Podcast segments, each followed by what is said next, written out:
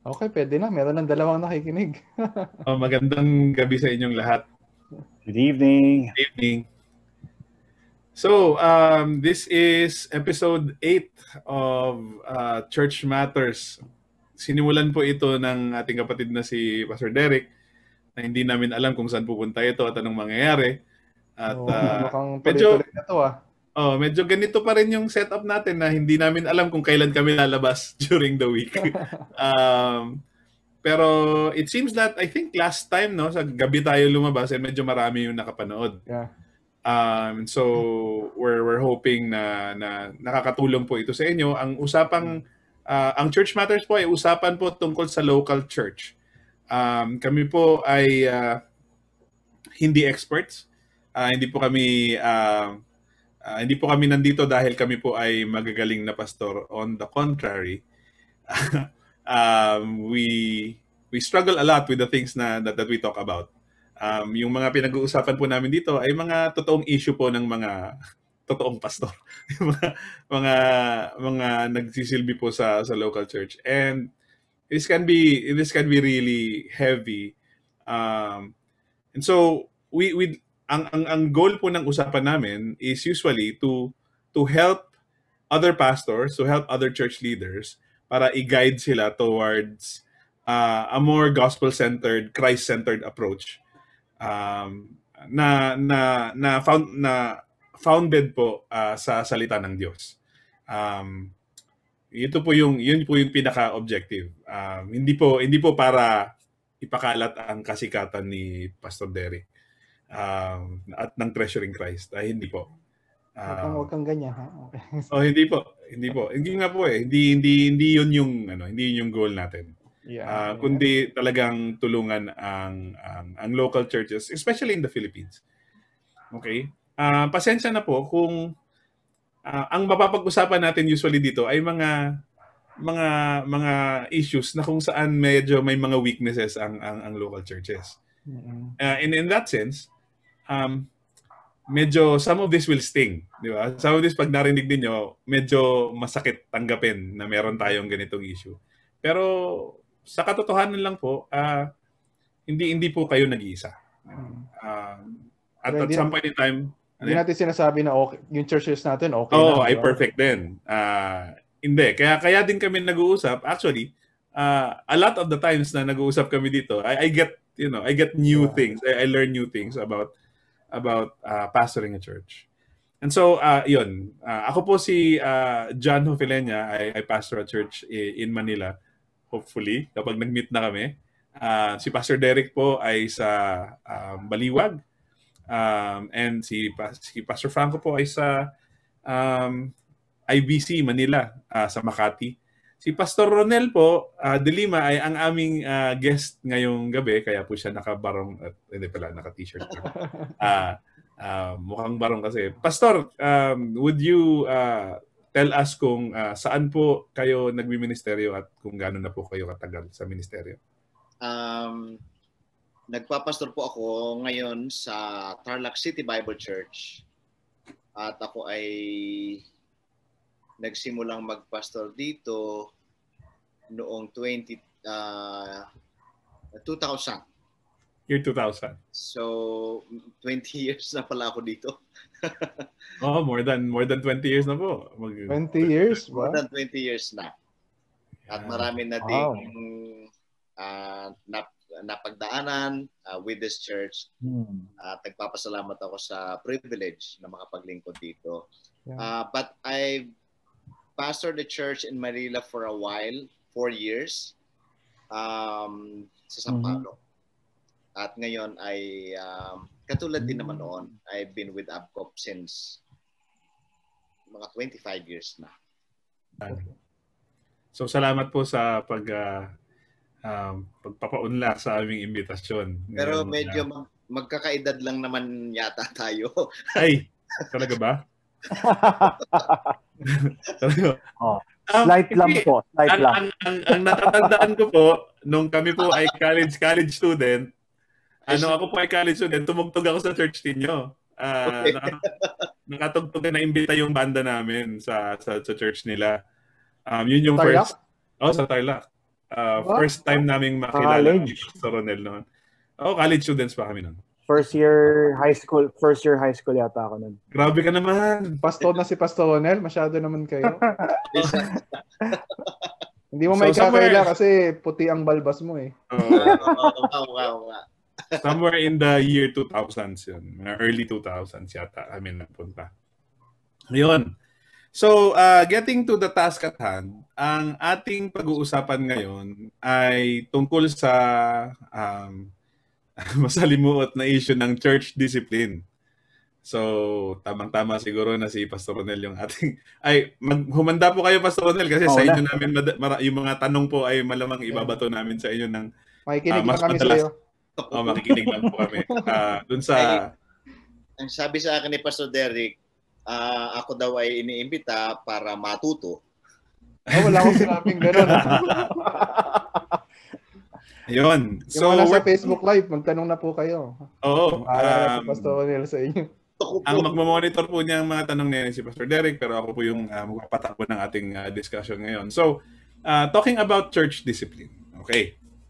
So, magsimula tayo siguro sa kung, kung ano ito at ah, um, anong sinasabi ng, ng, ng Bible tungkol dito. Now, talk about church discipline, uh, most people will think of the uh, passage in Matthew uh, dun sa um, uh, declaration po ni ni ni ni Jesus. Now, um, ang gusto kong malaman ay ganito na muna. Parang uh, do you think that church discipline and the gospel are connected? Yes. Yes. So so sabi ni Pastor Derek, yes. Uh, si Franco ay tumatango, yes. Pastor Ronel, yes. O yan. So so medyo wala kayong taas dito sa susunod na tanong kasi nag-yes kayong lahat. Oh, Um, may follow pala. Oh, may follow-up question yan. Siyempre. Ang tanong is, parang how do you think they are connected? Okay? Parang how do you know they are connected? Um, church discipline and the gospel. So, ano yung connection na nakikita ninyo um, theologically? Uh, gospel at church discipline. Sige. Bilang um, pinakabata dito, si Franco ang mauuna. Nako po. Kala ko ba si Pastor Ronel? oh, yung, Eh, bumabelo pa yan eh. Or be- Sige. Bubuelo pa si ah, Pastor Ronel. Okay, okay. Sige. Uh, as hmm. Okay, the gospel and church discipline. Hmm. When we think about the gospel biblically, we, we understand that it is a great news of Christ coming and that uh, through Christ we are being reconciled and been redeemed and adopted in in God's family, uh, not on our own merits, but on Okay. the ground of the work of Christ on the cross and the empty grave. So from there, you see that the gospel transcends even in the life of a believer sa loob ng isang iglesia. And we see that the gospel, sabi nga ni Pablo sa Romans chapter, uh, chapter 1, verse 16, that it is the power of God to save.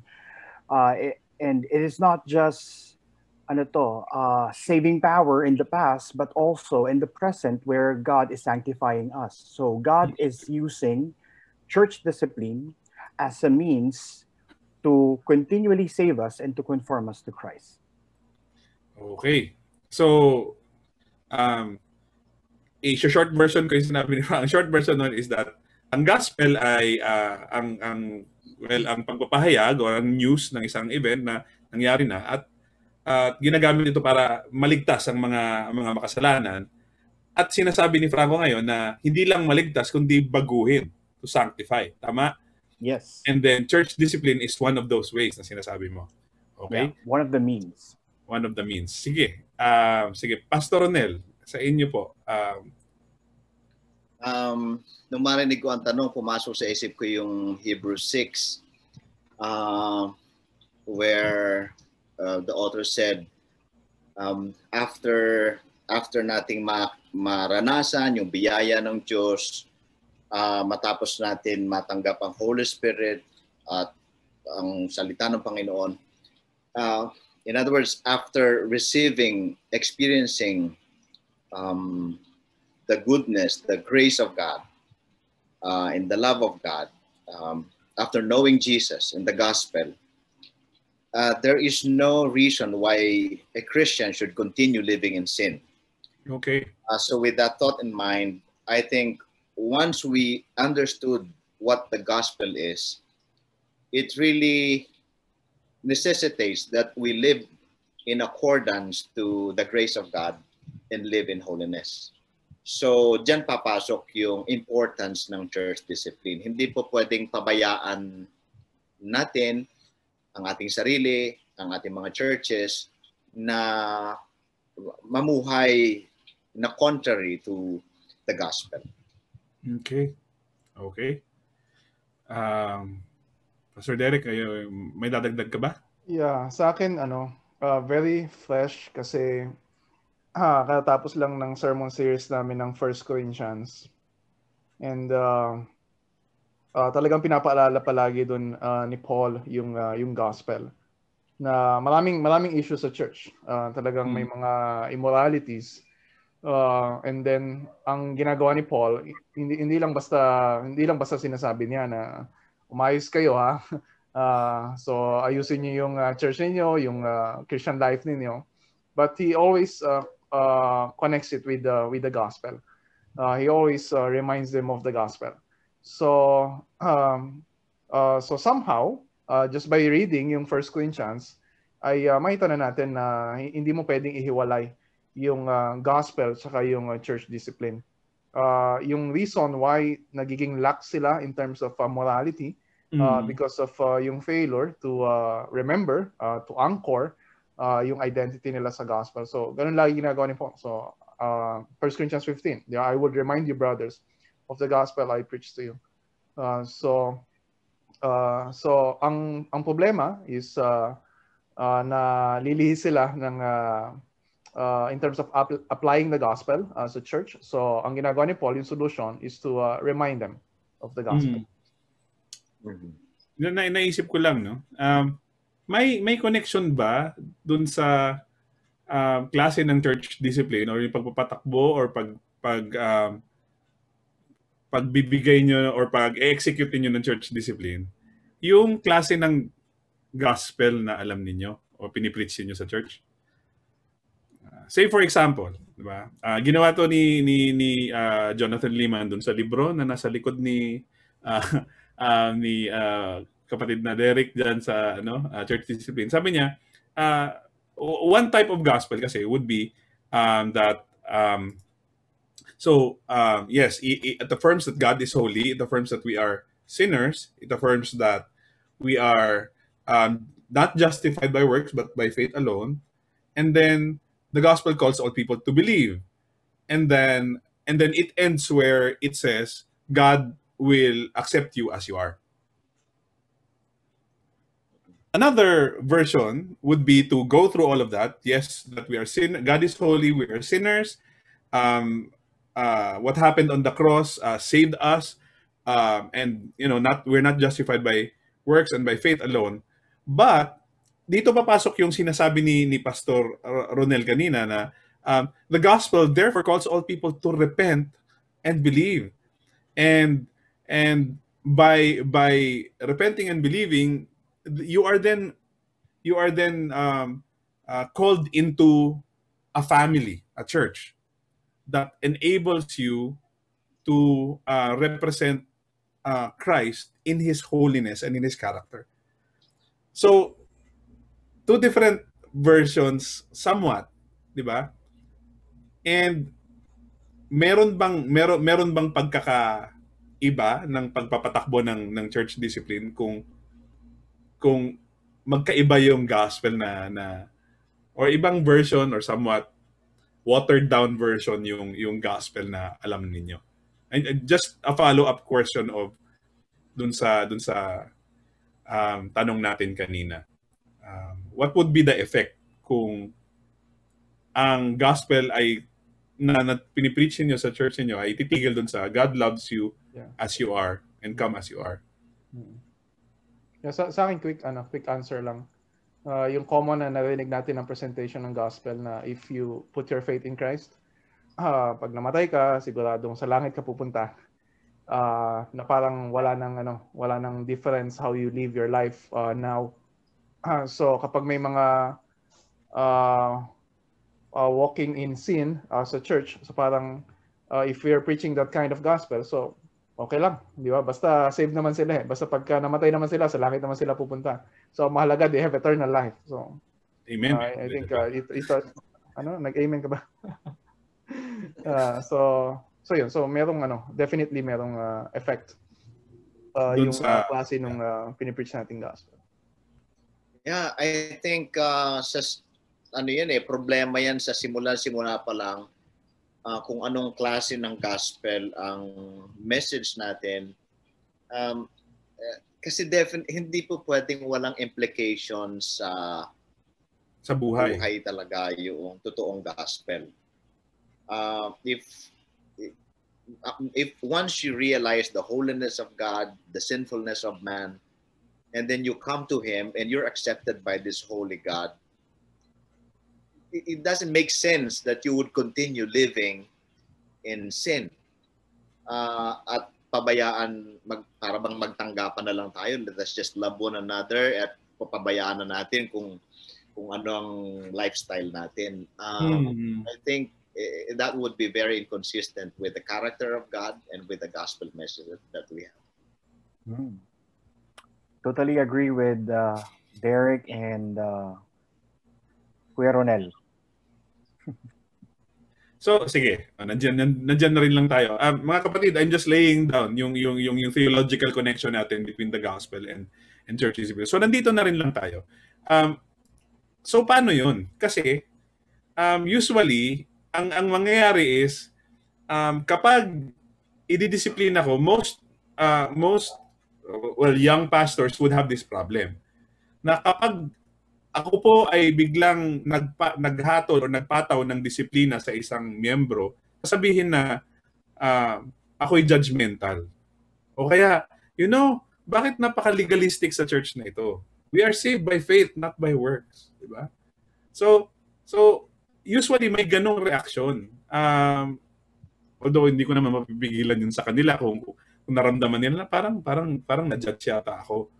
Um, how how would how would we like siguro encourage, you know, um, younger pastors? That this is the right way to go.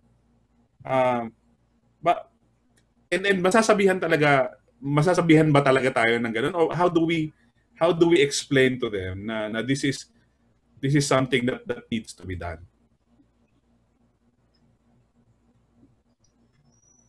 Kasi may mga pastors usually na masasabihan talaga ng ganun. Pastor napaka-judgmental mo na ako lang ba ang makasalanan dito? Bakit ako lang yung ina, pinapagalitan mo? Hirap yun ah.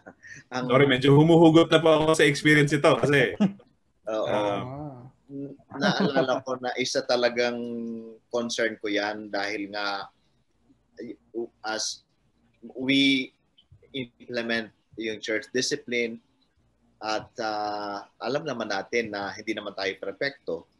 Mm-hmm uh, I think malinaw na malinaw talaga dapat sa to the pastor and to, to the whole church yung scriptures that we are just following and submitting to the lordship of Christ over the church and over our personal hmm. life. Mm-hmm. That it's not really us pastors who yung eh, hindi wala sa choice natin kung uh, if we would subject somebody to church discipline or not kasi ano lang naman tayo eh, mga uh, pinagkatiwalaan ng Panginoon ng ministry at we don't um, we don't um, have a different moral standards na ginagamit natin sa iba at sa atin. So, hindi rin tayo above. Hindi porke tayo ang nag-implement ng church discipline, eh, we're above the um, the scriptures. Uh, lahat tayo ay under the scriptures and we're just following the Lord and and mm. obeying His word, submitting to His lordship. Um, so sa tingin ko, hindi dapat tayo matakot na mahusgahan tayong judgmental tayo. Pero totoo din naman na dapat maging very careful tayong pastors kasi baka naman, alam mo, hindi tayo perfecto minsan baka naman may pumasok na ibang motibo, may influence tayo by what we hear from other church members, from other people. Um, baka influence, may influence tayo ng pagkagusto o dislike natin doon sa taong kailangan kausapin. Yung mga ganun ba? So we have to be very careful din talaga. Sa akin, sa tingin ko, ano, na apektuhan talaga kasi some, some Christians uh, probably ay uh, merong mga bad experiences uh, uh-huh. sa, sa church discipline. Uh, na syempre some pastors, uh, some leaders ng church ay uh, uh, meron meron din namang uh, pagkakamali in uh, handling uh, church discipline. And kahit tayo, di ba? Uh, mm-hmm. Lalo na nung mga bago, bago tayo sa ministry, uh, talagang ang dami nating mga pagkakamali na uh, ang gusto nating itama uh, kung ma, may babalik lang natin. And so, uh, yung uh, kasi di ba some pastors uh, ginagamit yung church discipline like sa power play, di ba may mga politics na uh, involved. Pero uh, yeah, I would encourage uh, lalo na yung mga younger pastors na syempre uh, talagang kailangan tibayan din natin yung loob natin. Pero higit sa lahat, uh, maganda ipakita talaga natin sa church na uh, we're sinabi na ni Pastor Nel, we're doing this because we want uh, to follow uh, yung uh, yung kalooban ng Panginoon uh, for the church. Uh, not because it's uh, comfortable sa atin. Uh, definitely, it's not uh, mm. easy for us. Uh, and then ma- mahalaga na makita ng uh, mga members ng church na we're doing this because we we love them because we uh, because we love the church dahil uh, syempre ayaw natin na magpatuloy uh, kahit sino uh, na uh, magkasala at, at uh, yung delikado ay talagang tuluyan na malayo sa Panginoon. Mm-hmm. Franco? Yeah, and, and speaking about ano to, uh, pointing out in scripture, uh, I think one particular passage would be in Hebrews 12 where we understand yung concept ng discipline mismo in the context of the local church. So Hebrews 12 verses 5 to 6 okay, until 7 where uh, the writer says it is for discipline that you have to endure God is treating you as sons. Mm. And and and and that ano to yung yung verse na yon, you know, so in in some sense if you're not gonna submit dito sa con- concept perspective ng biblical perspective ng discipline, then that tells you that you're not a child of God. But for someone who who who submits, then that proves that you are a child of God. So, but but then ang context ng question ni Kuya John is that a new pastor uh, mm. and and someone who's uh, starting to lay down the foundation. So it would take some time. Okay, hindi naman kasi pagka first year mo pa lang mag mag-discipline ka na hindi mo pa nililay down yung theological perspective dito. Eh, baka maka, uh, baka the following week talagang matsugi ka. Okay? So ma, maka-counsel. Oo, maka-counsel ka. So ang siguro rin kaya mahalaga din yung ilang ilang episode na ba natin ito pang walo na right? So yeah. I would suggest that they would uh, yeah, so uh, mag magkaroon ng ano to parang wa- rewatch about the things that we've talked about kasi tagpi-tagpi na siya lahat eh. Uh, mm. And and we'll we'll see na also kung ganun yung response ng mga miyembro, it's because they were discipled differently. So now what you're gonna do is like you're go- going now to uh, reteach, retrain, and unlearn. Eh yung pa naman ang pinakamahirap you know pagdating sa discipleship so oh, take oh, some oh. time oh. be prayerful yeah and but yeah be committed to the scripture and just unpack it faithfully. Okay. So so hindi na natin kailangan sagutin. I think na na na na, na, na daanan na natin yung is this really really necessary? So napag-usapan na natin na necessary talaga siya. Um pero sige. Why why yung yung tama, parang gusto kong parang daanan natin yung sinabi ni Franco na they were discipled differently. Parang why why would why do you think ayan, medyo opinion po ito ah. Uh, why do you think um, some churches shy away from church discipline? Um, mahirap. Mahirap. Okay, well, sige. Parang given that, mahirap siyang gawin. Kasi confrontational siya eh. Yeah. Yeah, saka siguro yung understanding na hindi ka kasi ano to, sanay sa conflict. Mm. And uh, yun yung yun yung ano to. Eh. I, I think we mentioned this before sa church membership kung ba't din pinag-uusapan, right? So, uh, it's because we don't want to hurt people. so, saka ayaw natin ayun. maka-offend ganyan. Oo, ayaw maka-offend. Ayaw mo ng conflict. I'm not a conflict guy. Ayan. So, parang yeah. ganon, di ba? Para peace, maganda. Peace lagi, peace. Oh, peace, peace lang. Oh, ayan, ganon lang. Uh, Pastor Ronel, sa 20-something years mo sa sa ministeryo, uubra ba yung ganong approach? Or what would the church look like kapag tinuloy-tuloy mo yung ganong klaseng approach na ox lang tayo, chill lang tayo dito at walang... kung ganyan siguro, kung dahil mahirap, dahil ayaw natin ng conflict, dahil gusto nating masaya lahat, uh, I, tingin ko hindi siya magiging church parang it would be like a maybe a club, a motorcycle club. Now you have your girl, I have my girl. I drink, you don't drink. Let's respect each other. I love you, brother. Ganun lang. it's not going to be a church. Okay. Uh, hmm. Ang church kasi ay... Hindi laging fun. Oo, saka family talaga yan eh. Alam mo, when something goes wrong sa family member, you'll have to do yeah. something. Otherwise, it will not mm. be a hmm. good family. Hindi family yan. Um, yeah. yeah. Hindi po, it's, it's not going to be a church. Hmm. Parang nakipagbarkada ka lang, doon ka na lang sa barkada mo, masaya. Oo, uh, yun. Huwag ka nang uwi sa bahay kasi magulo. Oo, walang uh, pakialaman. So hindi siya pwede eh. kasi 'di ba parang so so the way that I'm thinking about it. So you have to you have to execute somehow church discipline. Kasi you are a church you represent Christ and sin is against Christ. And ang problema kasi dito sin is ever present. Sa mga hmm. kahit sa mga Kristiyano. So ang ang iniisip ko there are just there are just two ways that people do church discipline. It's either it's very very lax or it's biblical. Um and most people tend to be or most churches tend to be on the lax side um and and minsan nga dahil sa um, dahil sa um, ang kultura natin sa church, ayaw nating parang gusto natin silang pumunta sa church, ayaw natin silang lumayo, ayaw natin silang, oh, di hindi na natin gagawin. Di ba? Uh, and then we just we just hope that the you know the the issue goes away.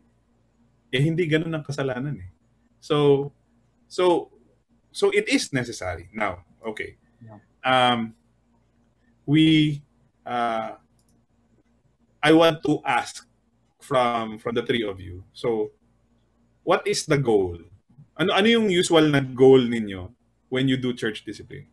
What what is the goal for a pastor? Uh, when when a pastor does discipline, ano yung ano yung ano yung what what are we trying to achieve?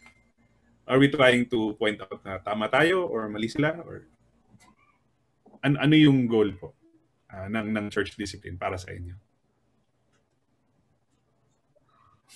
uh, parang para sa akin, wala naman akong personal goal.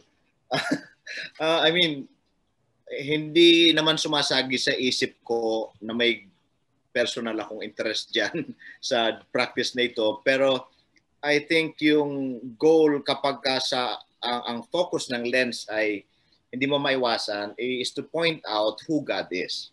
Mm. Uh. At hmm. anong kalooban ng Diyos. Mm. And then ang goal is to show yung that we've offended God. We've disobeyed. Um, we violated His will. Uh, and then uh, ang goal is to lead that person uh, so that he will be restored. Okay. Um, so basically ganon. At uh, tayo, ang role naman natin as pastors is simply facilitate yung buong proseso na yun. Okay. Mga kapatid, kayo? I think sa amin sa, uh, we uh, always make it clear uh, sa church na uh, na ang goal for uh, church discipline ay hindi yung hindi yung sarili nating uh, goal or agenda. Mm. Uh, when we look at uh, yung mga relevant passages uh, sa Matthew uh, chapter 18 uh, Galatians chapter 5, uh, 1 uh, Corinthians 5, uh, Hebrews chapter 12, uh, yung binasa ni Franco kanina, na it's uh, always about restoration. Na maibalik yung uh, yung uh, member na nagkakasala, na malinaw na talaga nagkakasala, uh, maibalik sa uh, magandang relasyon sa Panginoon and uh, okay. sa mga kapatid sa sa Panginoon. So, uh, for the good of uh, uh, the sinning brother or sister and uh, of course for the good of the church uh, kasi hindi mo pwedeng sabihin na maliit na kasalanan yan isa lang so may sinabi din si Paul na yung uh, maliit na kasalanan na yon ay uh, uh, kumakalat at uh, talagang uh, naapektuhan yung buong church so mm-hmm. uh, for the good of uh, uh, the sinning brother or sister for the good of the church and uh, syempre for for the glory of God uh, yun yung pinaka pinakamahalaga sa lahat kasi we we are worshiping, we are serving uh, a holy God, and it's really inconsistent uh, kung uh, i-overlook lang natin uh, yung kasalanan sa church. Yeah, and just to add to what my brother just said, I think it also provides gospel ano to, explanation to the community that you are uh, representing. So, for example, uh, sa IBC Manila, sa Makati, and in the nearby cities, you know, kapag meron tayong isang, for example, member that is, ano to, unrepentant of their sin, at uh, kapag ganun pa rin yung buhay nila, just imagine what kind of ano to, uh, representation they are actually bringing to the community. And uh, sa halip na mawin natin yung community that actually ruins yung picture of what Christ should look like in our in our uh, barangays or community. So I think that's that's another uh, reason why we need to do church discipline as well. Oh, so so na-mention niyo yung yung yung restoration ano. Um, that's the restoration of the sinning uh, brother or sister back to Christ and the community. So that sabi nga ni Franco na hindi na didis parang hindi nasisira yung image ni Kristo sa sa community. Um, So I, I know this will be different and sorry, papahirapan ko kayo sa parang so what does restoration look like? Parang uh, it's different I know for for different situations. Pero how will you know that a person is already restored? Mm. Or if if we've if we've if we've gotten to our end goal pagdating sa kung nga ang end goal ay restoration unto Christ and the community, how do we know that we're there? Hmm.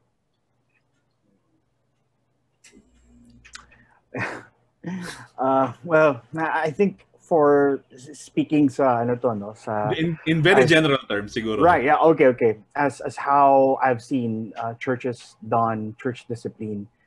Uh, there are ways kasi the when ang tawag actually hindi church discipline DA oh, DA. DA ang tawag sa mga Southern Baptist ano? Discipl- so, DA, disciplinary action ano? disciplinary action. So once for example you are caught in sin and you are unrepentant so eh, meet ka and confront ka for that tas tatanggalin ka sa ministry if you are part of it then sabihin laylo ka muna okay tapos after yan, eh walang follow-up na nangyari. Walang yung natawag natin na restoration process which is actually discipleship process or biblical counseling. Walang nangyaring ganun. Eventually, you'll just assume that the person is okay kapag patuloy pa rin siyang nag-church sa inyo. But if the person actually left out the church, so that's something na okay, then we can easily instantly claim First John chapter 2, then maybe that person is not really ours. So so in yung I think in yung pitfall in many churches, that's why the word DA in church discipline is iffy in many sense. You know, mm. so and and I'm just talking about how people how most churches have misinterpreted church discipline. Na as long as matanggal ka for example sa ministry or uh, eh, na caught lang yung sin na na address yung sin mo that's it. And we will just say na okay maybe that person will come back to Christ.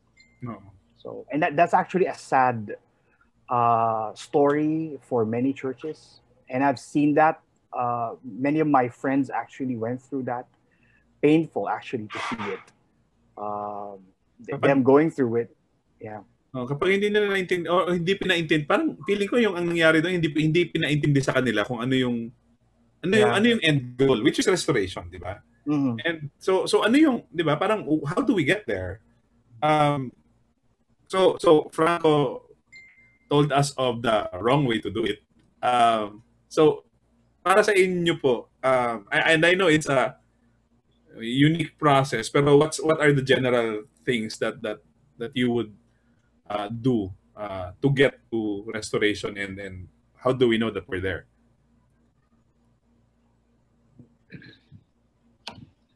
Uh, ako na ba? Sige lang po. Uh, medyo uh, mahirap kasi bawat case kasi ay unique.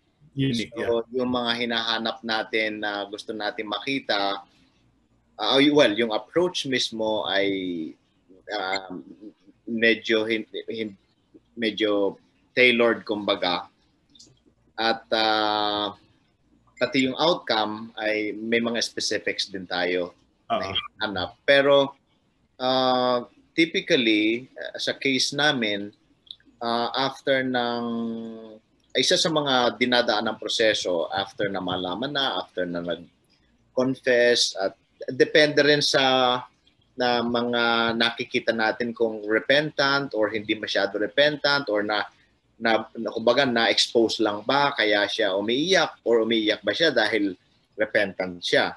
So minsan hindi rin natin ma-distinguish kung ano talaga ang dahilan. So kailangan kailangan ng conversation doon Pastor Ronel no? Para malaman mo.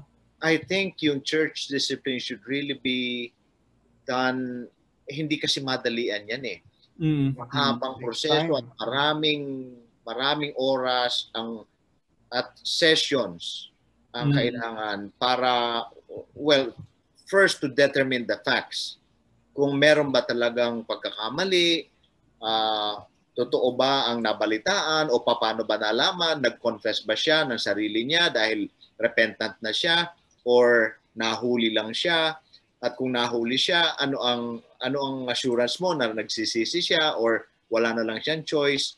Tapos an, pag umiiyak siya, anong ano ang bak dahilan? Dahil ba sa mga parents niya na na-offend niya o dahil ba wala na siyang choice, napahiya siya o, o buntis na siya, yung mga ganun ba? Um, mahaba siyang process hanggang so basically magkakadugtong 'yon. Uh, kaya yung intervention ay unique din Mm-hmm. Um, uh, siguro in general terms lang, ako personally, what I'm looking at ay yung mahirap husgahan ng tao, pero at least I should be at peace to um, to say na that person is really repentant. Repentant na siya. Uh, kasi posibleng hindi eh. Uh, mm. Pwede siyang sumunod, pwede siyang umiyak, po pwede nga, pero hindi talaga totoong repentant. So gusto ko makita yun yung, yung genuine repentance. Uh, although, sabi ko nga, Diyos lang talaga naman ang nakakabasa ng puso. Pero at least meron naman tayo mga signs na hopefully would would uh, the Lord will uh-huh. show us para masabi natin na parang repentant nga ito. Uh, and then, uh, makita mo yung kanyang pagtingin doon sa ginawa niya na hindi niya na siya na, hindi niya na ipinagtatanggol kundi talagang siya mismo ayaw niya ng pagkakasalang yon. Um, there has to be a realization na mali talaga siya at ina-affirm niya yung tama. Mm-hmm. And then another thing is that when he actually stops doing it uh, and at least make a commitment na he would never really go back uh, sa, sa sin na yon. So siguro in general terms, ganun ang ako personally, yun ang pinag-pray ko na sana makita ko every time I deal with people who fall into sin. Uh, of course, medyo mahaba-habang Totoo, totoo po. Tapang yan para magkaroon ka ng ma-sense mo at makikita mo kung ano talaga ang totoong nangyayari. It takes, iba-iba eh, pero it takes time. Hmm. Pastor Derek, medyo fresh ito sa inyo. Um, anong Uh, anong anong masasabi mo dito sa ano sa sa prosesong ito? Yeah, so hindi uh, o, okay na sa akin yung sagot talaga ni uh, Pastor Ronel. Uh, pero syempre uh, iba-ibang cases eh. Mm. Uh, pero yun nga mahalaga na merong ano uh, demonstration of repentance. Uh, so syempre hindi naman natin alam talaga, hindi naman natin nakikita kung ano yung nasa puso ng tao eh. Uh, minsan it's frustrating na sa simula uh, mukhang repentant um, pero after some time mukhang hindi pala repentant dati ah. Eh, parang uh, parang nagoyo yata tayo nito ah. So, eh, mga ganun, parang, kasi we don't know eh. Yeah? So, mm. We can only make uh, judgments uh, dun sa nakikita natin. Uh, ayon din sa wisdom and discernment na binigay sa atin ng Panginoon. And yes, pwede tayo magkamali. Uh, yeah, yeah, yeah. But we uh, we err on uh, the side of uh, we we give people syempre yung benefit of the doubt. Yeah, na, yeah. totoo okay, nagpakita siyang repentance, so we we restore him. Pero hindi ibig sabihin na parang minsan kasi parang sobrang concerned tayo na oh, uh, kailan ba matatapos yung uh, discipline uh, yung disciplinary action sa kanya, di ba? Parang uh, hindi na siya didisiplinahin. Pero uh, we we realize na when we join a church, we we covenant with uh, we make a we made a covenant with each other na mm to really care for uh, for for one another na kahit ba wala na siya sa disciplinary action pero binabantayan natin yung buhay ng bawat isa di ba so we carry one another's burden so uh, I think uh, yung disciplinary process ay nagpapatuloy sa uh, talaga sa lahat ng mga members ng church. And that's something na we really need to remember. So so so may gusto, ay sige po. uh, may gusto lang akong uh, banggitin diyan Uh, maganda kasi yung tanong na yan. Pero um, may experience kasi ako na sa tingin ko magandang malinaw yung mga tinitingnan o yung goal, yung hinahanap natin kung meron man. At dapat meron talaga tayong hinahanap at gustong makita. At sa tingin ko, hindi lang dapat isang tao ang nakakaalam niyan. I think definitely the pastor should know also the leader should know and yung tao mas mismo na, na who is undergoing church discipline dapat malinaw na malinaw din sa kanya kung ano ang ang uh, pinoproseso natin at anong hinahanap natin ano yung end goal natin nito dapat malinaw din sa kanya yon kasi may recent akong um, uh, medyo hindi mas magandang experience na uh, nag-undergo siya ng discipline well, supposedly, may process na susundan, pero ang problema, walang nakakaalam ng process, walang nakakaalam ng goal, eh, except mm. pastor. So, inabot na ng isang taon, dalawang taon, walang nangyayari. Yung taong nagsisisi, hindi alam kung talagang nagsisi na ba ako, nasaan na ba ako. So, wala, hindi alam kung ano nangyayari. So, I think it should it should be very, very clear um, kahit doon sa tao, lalong-lalo na doon sa taong dumadaan sa proseso. Oh, kasi po I think yung yung nasabi ni Franco kanina is I, I think where most churches kind of lie somewhere in that uh, spectrum where sabihin mo na lang na oh sige um, uh, 'di ba parang laylo ka muna sa ministry kasi oh. tapos tapos hindi so hindi alam nung nung nung, nung tao ngayon kung okay so naglaylo ako sa ministry so ano na ngayon Diba? What, what, what happens? So hindi siya inaakay nung nung 'di ba the, the, the act of restoration is actually aakayin ka pabalik kay Kristo. 'Di ba? And and yung prosesong 'yun ay wala. Yeah, uh, problema. Um and so um there will be sessions yung sinasabi ni ni, ni Pastor Ronel, there will be sessions of I think um going into God's word and and asking the person so what do you what do you parang what do you understand from here? Um, and then how do you see your sin o yung ginawa mo in light of what is in the scripture? Um, tapos, ayun nga, um, siguro, yung hinahanap nating repentance is, yun nga, yung may, may unang-una, may verbal assent, di ba? May verbal assent na mali nga yung ginawa ko. Um, and then, um, ito yung ito yung tricky eh, yung yung sinasabi ni ni Franco kanina. And then you will have to set some time na makikita mo na nag-e-effort yung tao na hindi na, alam mo yun, nalabanan yung, yung, yung, yung kasalanan na yon. And that takes time. Uh, it takes time. Uh, so, so para po sa mga nanonood, uh, is kaya kaya nga po medyo masalimuot na na na, na na proseso po ito para sa isang pastor at sa mga leaders ng church kasi it takes that amount of time for you to go through the process and commitment to walk with the people. Yeah, so yeah, go. Just just to add lang. So that's why I think it's important not to set ano to, parang timeline. So sabi natin, oh, i-discipline ka namin ng six months. Uh, kasi, ano to eh, again, it, uh, sorry? May due date may due date like kasi may hinahabol tayong ano to leader ka pa naman so kailangan ganito, ganito. kailangan babalik ka na uh, sa but, but then it right right so it's a process na kailangan tignan kasi si God yung at work sa buhay ng uh, taong ano to uh, nire-restore at ganun din sa ikaw mismo na umaakay sa kanya and as you as you do that in in terms dun sa ano to in terms of the uh, yung para bang manifestations ng genuine repentance ng person. Uh, in biblical counseling, uh, it's it's good to understand that uh, how Scripture commands us to put off and put on, mm-hmm. and there you see that uh, a person who is genuinely walking with God is actually developing a habit of putting off and putting on. So it's a daily process. It's a weekly thing that you need to check. And, and that's the nitty gritty of discipling people, you know.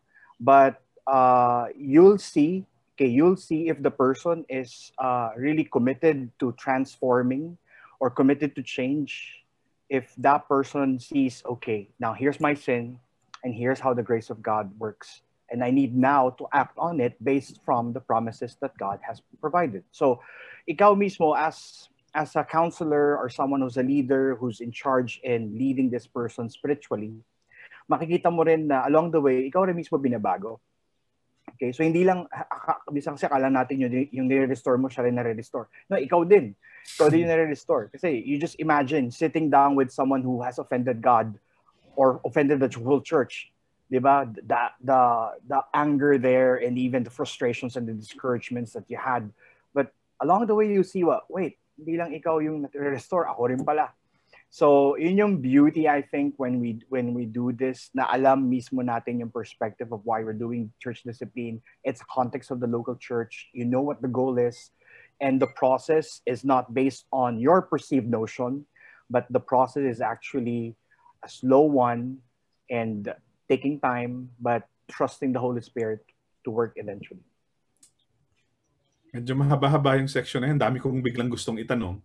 Pero sige, oh. meron meron ditong question si uh, kapatid na Derek Pahalya sa sa ating uh, Facebook uh, live.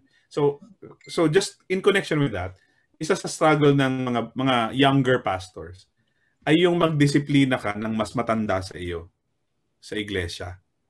Um, at matag sabihin na nating matagal na siya sa iglesia, ikaw medyo bago pa lang tapos medyo matagal na siya na leader.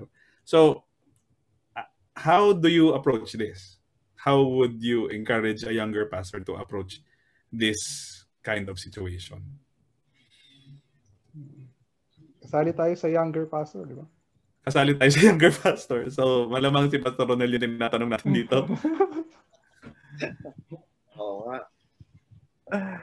Um, sa experience, uh, hin, sa experience ko, parang hindi naman sa biyaya ng Panginoon, hindi naman ako masyadong nahirap. Well, mahirap talaga mag-implement ng church discipline. So given na 'yon. Pero yung kung mas matanda o leader or um, mas matagal na sa church sa iyo, ano? Sa church. Um, sa tingin ko, factor talaga din yon at mas nagpapahirap yun sa buong proseso. Pero um, I think kasi dumating ako dito sa church, if you can imagine 20 years ago, at most of the members ay matatanda sa akin. uh, lahat ng leaders matanda sa akin. Walang kasing edad ko at walang kasi I came here 25 years old. And I pastored the church. Um, at ay siyempre hindi ako ang unang pastor, may mga missionaries na umalis. Um, so pag nung may need na for church discipline, wala akong maalalang except yung lately ng mga bata sa akin. Karamihan o halos lahat ay mas matanda sa akin.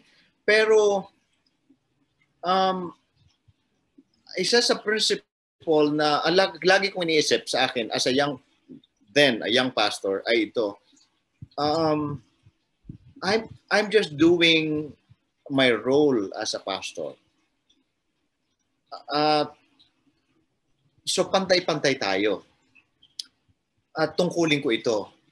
Pangalawa, ako, lagi kong nasa likod ng isip ko na ang sinabi ni Paul na if you're dealing with a mother, dapat ituring mo siya parang mother mo.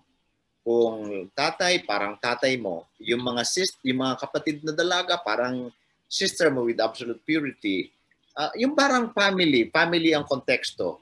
So, um, laging nasa laman ng isip ko yon. So, maingat na maingat at magalang na magalang na ini-implement yung buong proseso. At hindi ko kinakalimutan na bata ako kaysa sa kanila. So, kinakailangan kong igalang sila.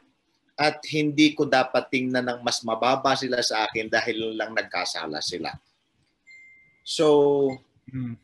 Um, so yun, kaya the way I deal with them, kung papaano ako nakitungo sa kanila nung wala silang pagkakamali, ganun din nung may pagkakamali sila. Uh, magalang, maayos, at parang pamilya uh, na kailangan gawin ng kalooban ng Panginoon. At, at isa pa, hindi lang naman ako ang gumagawa ng church discipline. Yung church discipline, laging leadership. So, hmm bagamat dumadaan, ang counseling karamihan ay mag-isa o dalawa o tatlo. Hindi kinakailangan buong leadership. Depende sa case eh. Um, pero hindi laging ako lang. So, kapag ka mayroong church discipline, malinaw dapat sa lahat na they're not dealing with me. Uh, hindi hindi ako hindi ako ang main person dito na na kinakailangan nilang uh, that they have to go through. Hmm. Um, Natatakot tuloy mga members sa mga pastor. Oh. Lagot ka kaya. Oo, oh, eh, pinag, pinag, ginagawang panakot eh. Dati, nung hindi pa kristyano, alam, may mumu dyan. Uh, ngayon, eh, si pastor. Lagot ka kay pastor. Anyway, anyway. So, uh, yun, um, hindi naman dapat sigurong tingnan na ang pastor lang ang kinakailangang kadil dito. It's, it's the whole church trying to obey the Lord um, at pamilya tayo. Uh, so, uh, eh, siguro to wrap it up, uh, it, idi pakitunguhan sila na parang kapamilya, parang nanay kong nanay, parang tatay kong tatay, parang kapatid kung halos kasing edad natin, ganun ang pakikitungo sa kanila magalang. Pero at the same time, huwag mong hayaan na, sabi ni Paul sa Tagal translation natin, na hamakin ka dahil sa iyong kabataan. Kailangan mo talagang execute ang ipinagkatiwala sa iyo ng Panginoon. So, gentle but firm. Yeah. Yeah.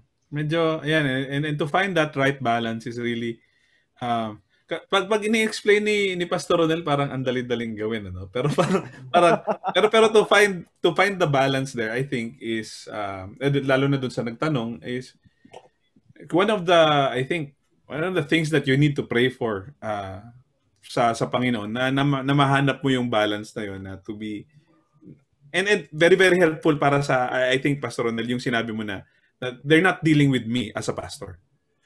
Parang una your sin is against God. And hindi lang ako yung apektado dito, kundi yung, yung, yung mga tao sa paligid mo. Uh, na, na hindi lang ako, kundi may mga tao sa paligid mo na affected ng sin. So, so it's not just me, di ba? Parang, kumbaga, I'm, I'm, I, I want to guide you through this process. And Pero isa sa mga yeah. ang ang mahirap din kasi ang isa sa parte ng proseso na yun ay pakita yung mali ay mali talaga. Uh, min- minsan doon nang doon nangyayari yung yung I think um yung offense. Uh, the offense part is usually there. Now, just siguro a, a very very short um short uh, tangent. Paano makakatulong yung agreements ninyo sa sa church membership dito sa sa prosesong to?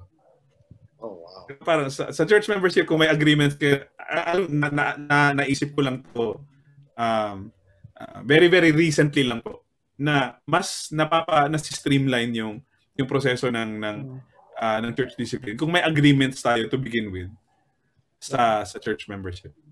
It must be part of uh, our members covenant. Uh, and uh, kasama yon na uh, if you uh, want uh, to be a member of the church uh, you also commit to submit yourself uh, sa sa discipline ng church. Uh, so again magkakabit to kasi ano, konektado din sa sa question kanina. kasi ang kaya mahirap kasi iniisip natin na yung pastor yung uh, nag-i-implement ng uh, church discipline. Pero there's a reason why we're calling it church discipline. Hindi to pastor's discipline. Pas- pastor's discipline, dinidisiplina ka ng pastor yes, we take the lead kasi tayo yung uh, uh, leader, leader, leaders ng church. Uh, pero it's church discipline. So, ibig sabihin, you submit uh, sa discipline ng church. Although, syempre, hindi naman lahat ng kasalanan binobroadcast uh, sa buong church. Uh, pero, uh, and yun yung difficult kapag uh, yung isang pastor, lalo na yung uh, younger pastor bago sa ministry, ay talagang doing uh, everything uh, sa church discipline na siya lang mag-isa. Mm-hmm. And so, we need to involve uh, yung buong church. Uh, Siyempre, hindi, hindi sa lahat ng step. Uh, pero in terms of uh, yung buong church, equip how to deal with discipline. Kasi may mga discipline cases na hindi man nakakarating sa atin uh, ng mga pastor eh. Di ba? Uh, kung yung mga members mismo, they are rebuking other members and uh, nagkakaroon na agad ng repentance, uh, nakikita na agad yung kasalanan, then uh, hindi na kailangan makarating uh, makarating sa akin. Di ba? That's that's the good the, the good yeah. the good kind no. Hindi na hindi na hindi na nakarating sa iyo. Oh. Na na deal with na at the, the level of the oh. ano. Isipin mo kung lahat ng discipline cases nakakarating sa na bab, na naririnig ko parang uh, mukhang hindi tayo tatagal ah. Oo nga. Um sige, uh to, to so so in sa sa perspective ng younger pastor Um, and alam ko pupunta na naman tayo kay Pastor na dito. Kasi, um, uh, so bago ka lang, nag, mga, nagkamali ka uh, sa, sa proseso. May pagkakamali sa proseso. Um, siguro, from your experience, um, a good question would be, Pastor Ronel, um, what, what, what are good things to remember so that you can avoid abuse or misuse of the practice of church discipline. Um, and then paano pag nagkamali ka, um, ano yung dapat gawin? What, what would you need to do if if you made a mistake? Baka ikaw na disiplinahin. Oo. um, si, um, magbanggit lang ako ng ano para maiwasan siguro kasi totoo na mara meron talagang abuse ng church discipline. Mm-hmm. Um, especially, uh, siguro alam naman natin kung ano ang mga dahilan kung bakit may mga abuse like um, power play, um, uh, ginagamit minsan ng pagkakataon to get even, yung mga ganyan. At kung may iba pang motibo. Um, or simply, parang i-boost lang yung ego ng pastor. Uh, may posibleng may iba pa. Pero um, sa akin, um, just offhand, ano, two things. Number one, to make sure na hindi magkamali, dapat malinaw na malinaw na yung dinidisiplina lang o inaaksyonan lang ay yung malinaw na talagang totoong kasalanan ayon sa Biblia. Wala nang ibang didisiplinahin kung hindi kasalanan. Kung sa tingin mo kasalanan bilang pastor pero sa Biblia hindi naman, ay wag dapat malinaw na malinaw kung ano ang preference mo. Halimbawa, ang daming nadidisiplina dahil hindi kursunada ni pastor ang nanliligaw sa isang kapatid. Ay, wow. I mean, walang ganyanan, walang pakialaman, di ba? Kasi ano eh, hindi hindi naman 'yan kasalanan eh. Um, in other words, dapat malinaw na malinaw na you're just following the scriptures. Dapat malinaw talaga 'yon kasi kung hindi malinaw sa scriptures 'yon, huwag pakialaman. Uh, dapat na meron tayong pakialam pero bawal ang pakialam merong pastor. Ay pakialam, huwag pakialam. Wow. Okay. So, yeah, that's one. Scriptures talaga ang basis. Uh, dapat malinaw yun. Pangalawa, uh, to avoid yung pagkakamali, maganda na pinoprocess talaga ito with the leadership. Hmm, hmm. At least merong check and balance, merong mga elders na magsasabing may ibang opinion dyan, hindi lang isang matang nakatingin. Uh, so mas safeguard din yung process. I think that's one of the reasons why sinabi ng scriptures na magdala ka ng isa, dalawang witnesses uh, para may merong merong there are other people involved. At uh, saka so that way yung pastor may ingatan din uh, na hindi naman siya po pwedeng mag, magkasala kasi there are dangers kapag ka lumusong na tayo sa iba-iba kasing issues eh. Minsan may mga very sensitive na parang wag ka na dapat makialam diyan. Uh, kaso kailangan hmm. minsan. So diyan papasok yung uh, minsan uh, yung kakausapin mo, kakaunselan mo ay ay uh, ay babae o hindi at minsan may mga masiselan na usapin. So diyan papasok yung role ng other leaders or yung mga kapatid na closest to the person na nagmamalasakit, nagmamal hindi kinakailangan sa amin na hindi kinakailangang official na elders um, hindi kilaging official na elders ang pupwede lang na nandoon. Pupwedeng ito yung pinakamalapit sa kanya, na kapwa, kapatid niya sa Panginoon, na nakakaalam. Uh, minsan kung pwede nga i-confine lang doon, uh, with others, no? Hmm. Uh, sa smaller group, um, sa tingin ko maiingatan ng pastor na huwag lumagpas doon sa kanyang dapat na ginagampanan lang na role. Um, sure, merong pagkaka, may danger talaga. Ngayon, ang tanong ko, paano kung nagkamali ang pastor? Mahirap yun. Uh, kasi buhay ng tao ang pinag-uusapan natin dito. Alam mo, parang alam mo, kung computer ang hawak-hawak natin, gadgets, inaayos natin, nasira, okay lang eh. Pero kung buhay ng tao, minsan kasi ang implications ay maraming, minsan the rest of her of his life eh. Yeah, yeah. yeah. Um, so talagang hanggat maaari, maingat talaga na huwag magkamali. Pero dahil nga hindi tayo perpekto, kung magkamali sa tingin ko, ano yan? if kung kailangan humingi ng tawad dun sa taong nagkasala eventually, um, baka kung kakailanganin yun, dapat gawin yun eh. Kasi pag nagkamali ang pastor, minsan may effect yan sa buhay ng tao. O hindi minsan, definitely meron yan. May kinalaman yan sa o pwedeng masira ang kanyang pagtingin sa Diyos, pagtingin sa church, pagtingin sa Christianity, sa kabuuan, um, pwedeng masira ang buhay ng tao eh. So sa tingin ko ano, kung kinakailangan na pag na-realize si pastor na nagkamali siya, pwede siyang humingi ng tulong kung hindi niya kaya mag-isa, hingi siya ng tulong at ayusin at mag-apologize at at learn from the experience. I think very, very kailangan gawin yun. Very, very important yung yung last part na kay learn. Okay, I, I, let's not do that again. Parang, uh, Pastor Derek, may... Yeah, uh, recently, uh, pinag-usapan kasi namin mga elders din ng church. Uh, na syempre gusto namin ngayon mas maging uh, intentional uh, sa pagdidisiplina. Uh, pero syempre binabalikan namin yung mga early uh, years of uh, our ministry together na hindi kami naging uh, ganong consistent, hindi ganong ka-firm uh, and loving uh, sa pagdidiscipline. And so mahalaga din na marinig ng church na na yes, uh, we are your elders, uh, pastors and church, pero at the same time we are not perfect. Uh, nag nagkamali kami.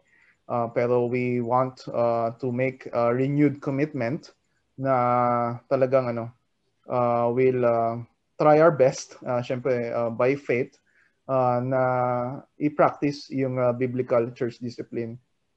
And so kaya I uh, I will also advise uh, lalo na yung mga uh, kasi maraming churches solo ang pastor. Uh, mm. talagang mahirap 'yun eh. Kapag nagkamali ka, uh, you will take the ano, you'll take uh, all the blame uh, doon sa pagkakamali mo. Uh, or kung merong mga accusations sa iyo na wala namang basis, mahirap din na depensahan yung sarili mo kung ikaw lang mag-isa. Uh, pero if you have uh, uh, elders sa church, uh, kaya yun yung susunod na uh, pag-uusapan natin. Uh, kasi ano eh, uh, we, we, kahit tayo yung senior pastor, we are implementing church discipline as uh, a body of elders. Uh, so kung ako man halimbawa nagpapaliwanag sa congregation kung ano yung process ng church discipline, um, kailangan malaman nila na this not just my ano, uh, my initiative uh, pinag-usapan ito ng mga elders ng church. So kung magkaroon sila ng mga problem yung uh, mga members sa uh, process, uh, it's, it's not against me. Di ba? It's uh, uh, yung elders, we are united na ito yung hakbang na gagawin natin. Uh, kaya ano eh, like may mga questions dito sa uh, mga comments sa atin. May, marami na mga specific uh, na mga issues eh. Pero mukhang magkakaroon tayo ng part 2 dito. Pastor Ronel, okay lang ba sa inyo magkaroon tayo ng part 2? um, yeah, pero uh, we cannot really talk about all the specific uh, cases, lalo na yung mga uh, mga complicated na or paano kung yung pastor na yung kailangan disiplinahin. Uh, pero mm. we ito yung time na pinapapakita sa atin ni Lord yung wisdom, bakit kailangan ang church elders na merong plurality of uh, leadership sa church. Or kung wala mang elders sa ngayon, kasi baka hindi pa ready yung church, at least uh, you have a group of leaders na yeah. nag-uusap-usap uh, dito at hindi yung uh, pastor lang. Yung minsan meron akong uh, kinausap na isang pastor na nagkukwento ng discipline case. Maya-maya yung language niya, dinisiplina ko, tinanggal ko. Sabi ko, ikaw yung nagtanggal uh, sa member, di ba? It's, uh, it must be, ano, uh, uh, syempre tayo yung uh, primary, uh, yung leading authority. Pero uh, we, ano, we practice church discipline as a body with a group of elders and uh, syempre the whole church, merong culture na uh, caring for one another.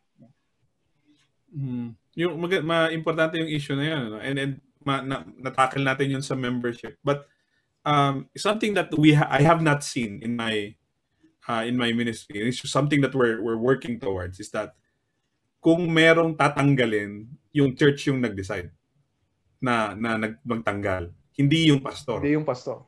Hindi yung pastor. Para kung merong kung merong uh, na discipline na restore, the church rejoices together with uh, the the whole body na na-restore yung kapatid natin. Kasi yun nga, church discipline is a church issue. It's not hmm. the pastor's issue. Ano yung sinabi ni Pastor Ronel kanina na hindi it's, this is not this is not an issue with me oh. alone, di ba? Hindi hindi hindi, hindi you, it's not that you deal with me yeah. at yung galit ko yung i-appease mo.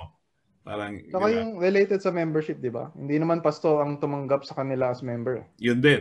Yung buong church yung tumanggap sa kanila. Na inaffirm yung kanilang uh, bali, yung profession of faith nila. So kung sa, kung sakali man dumating na uh, i-excommunicate because of uh, lack of repentance, talagang hindi na siya namumuhay na tagasunod ng Panginoong Yesus because uh, walang repentance. So it must be uh, the decision of the whole church. Not even the the whole elders, kundi buong church talaga. Hmm. Ang, ang daming pwedeng puntahan nitong usapan natin. Kaya lang, 9, Abutin 10, tayo ng hating gabi. abutin tayo ng hating gabi dito. So, sige. Um, Madidisiplina tayo ng mga asawa natin pag... Uh, oh. um, I'll, I'll, I'll siguro I'll, I'll have to end siguro with with with uh, Sorry ah, sorry mga kapatid na nakikinig, pero alam kong ang daming pwedeng issues na halongkatin dito. Babalikan uh, natin to eventually. Yeah.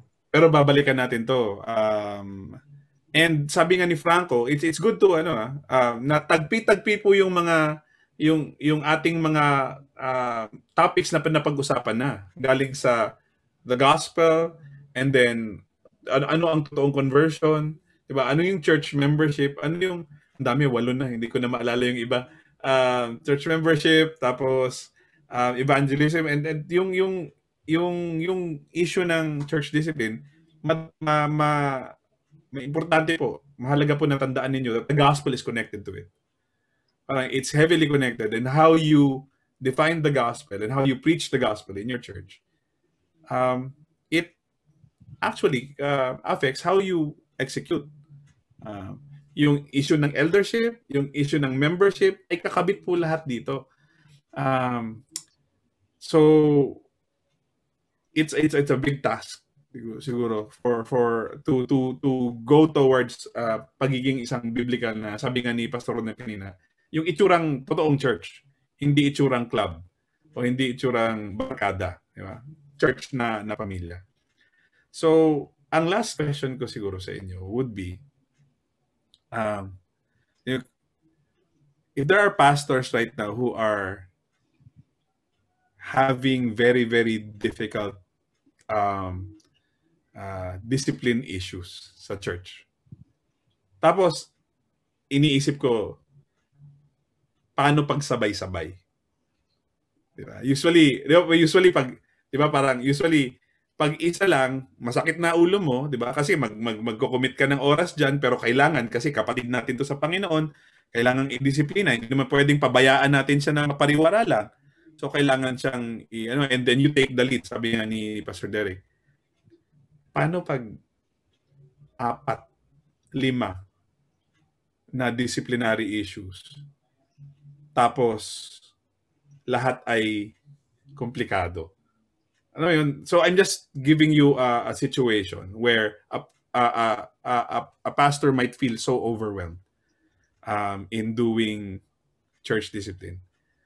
Um, can we just leave siguro um, this night um, with uh, word siguro of encouragement na I mean coming from your experience and coming from from scripture or what the Lord has has been teaching you in the past couple of years.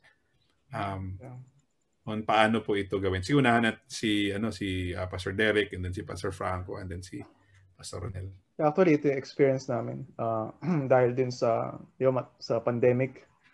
So matagal na lockdown, so may several months din na hindi kami talaga nakapag-meeting uh, ng mga elders.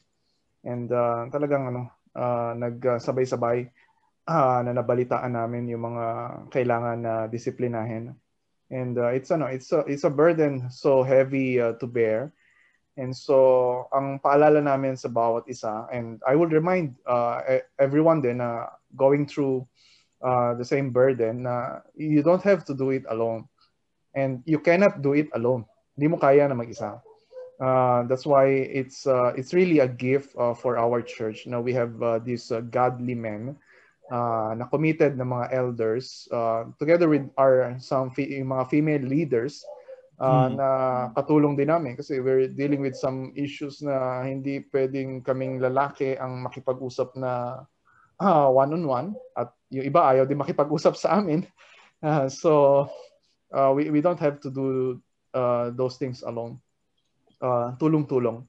Uh, nakakapagod and uh, may mga times na parang parang gusto ko nang mag ano, mag full time na lang kaya ako sa seminary. uh, so parang uh, mas madali siguro magtuturo lang ako yung mga ganun. So um, pero uh, and this also ano one of uh, syempre mahirap pero yung yung joy uh, na to uh, see uh, the whole body of Christ uh, caring for one another. Yung joy na yes, hindi maaaring hindi maging repentant lahat, pero yung joy na uh, merong isang tupa na naligaw tapos uh, nag uh, nagbalik, di ba? So we ano, we we celebrate that kasi uh, it's a proof na the Lord is at work. And mm. yun yung um, isang bagay na hindi ko talaga pinag-iisihan na maging pastor. Uh, kasi uh, yung, meron, meron tayong front row seat eh, na makita how God uh, works uh, sa buhay ng mga members Amen. natin. And even in uh, small ways na makakaya natin ay naging bahagi tayo doon, di ba? Sa, sa preaching of the word, uh, sa counseling sa kanila, and even speaking yung mga hard words sa kanila na kailangan nilang marinig. Amen. Amen. uh, encouragement to a pastor who's dealing this on his own at this time and uh, madaming mga kalaay discipline. And you, feel, and you might find yourself limited, uh, inadequate, and you might see yourself weak. Uh, when we trust in God's providence, you see that that is actually an opportunity for you to see yung sufficient word ni God, yung sufficiency ni Christ, and how your limitedness actually gives you an opportunity to see how unlimited our God is. And you might have all the burdens right now on your shoulder, but you need to, we need to keep in mind this is God's church. And we are stewards, you know, we are stewards and God understands now well, there are there are nights that you're you're just going to give up, you know, probably. Okay? And then you you lay it down to the Lord, cry out to him, ask for help, you know, and and turn back to his promises. Okay? And uh you may not you may not uh, to, uh, deal with it simultaneously, but uh, trusting in, in, in God's work at your church, uh, He is going to do this uh, not for you, but for Himself.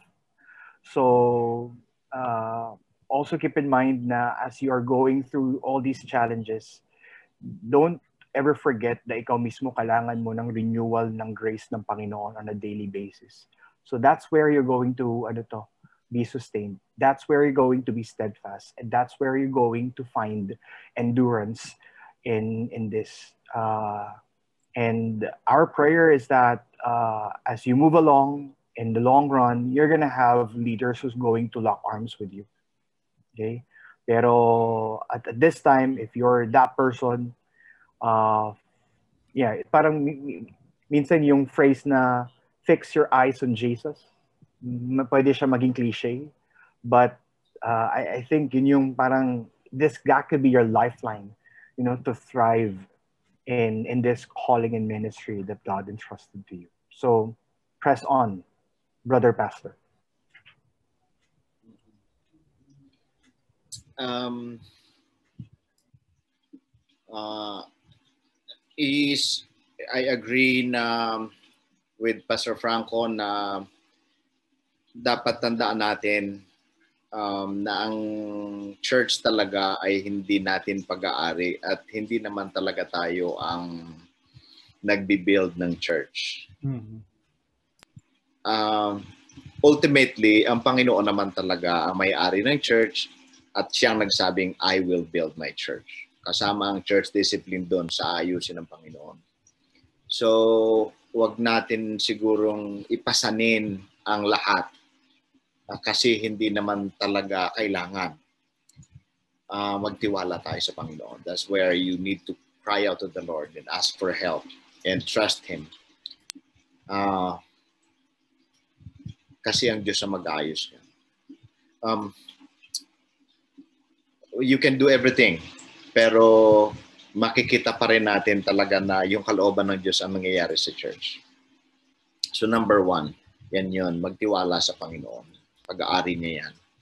Pangalawa, siguro ano, uh, kung meron ng leaders, kung wala pa manalangin na magkaroon tayo lagi ng kasama sa ministry, uh, hindi talaga pwede, hindi talaga pwede mga kapatid ang mag-isa sa ministry um, hindi rin pwedeng asawa mo din lang ang partner mo. Kailangan mo talaga ng mga kapwa elders, uh, leaders sa church na katuwang dahil hindi disenyo ng Panginoon na gawin natin lahat yan. So, always bring someone with you kung pwede sa mga prosesong ito. Uh, isa pa siguro ay take your time uh, hindi naman kinakailangang isolve natin lahat yan ng mabilisan. In the first place, bawat bawat case may sarili siyang time talaga. Hindi mo siya pwedeng pagsabay-sabayin, hindi mo siya pwedeng kung anong timeline mo sa isang case, ganun din ang timeline sa isa. May panapanahon sila eh. So, kinakailangan na ipag-pray natin at ma-discern kung paano susundan yung tamang proseso um, may mga cases na sandali lang, dalawa, tatlong usap na kukuha. Meron naman taon. um, hindi, so let's take our time. Huwag natin madali. And then lastly, as a pastor, regardless kung bata o matanda o matagal na sa ministry, I think, lalong-lalo na pagka nagkasabay-sabay, don't forget to have your off day and do something else. Maybe sleep. Uh, wag mag wag maglaro ng chess. Alam mo, wag maglaro ng ano ng wag maglaro ng mga in, nag-iisip. Mag-swimming, tumakbo ka, mag I mean, do wag maggumawa ng ginagamit ang isip kasi lang ginagawa natin eh all the time. So, pag off day... Bike, pastor, mag-bike, pwede. Oh, pwede, oh, pwede. Mag-motor, pastor, ano? Yan. uh, wag, dapat gumawa tayo ng iba. Uh, kasi ano, one time may nakausap akong pastor, very young pastor. Sabi ko, di masaya ako. Tapos sabi ko, oh, kumusta? Mukhang masaya-masaya sa ministry niya. Sabi ko, ah, teka pastor, ano pa lang ginagawa niyo kapag Monday? Ano ang, uh, paano kayo nagde-day off? Sabi niya, wala. I'm, I stay in my office. I am married to the church, sabi niya. Oh, grabe. Sabi ko, nako, sana hindi mamatay ito agad. uh, kasi pwedeng mamatay talaga agad. Nara- on my seventh year, Grabe.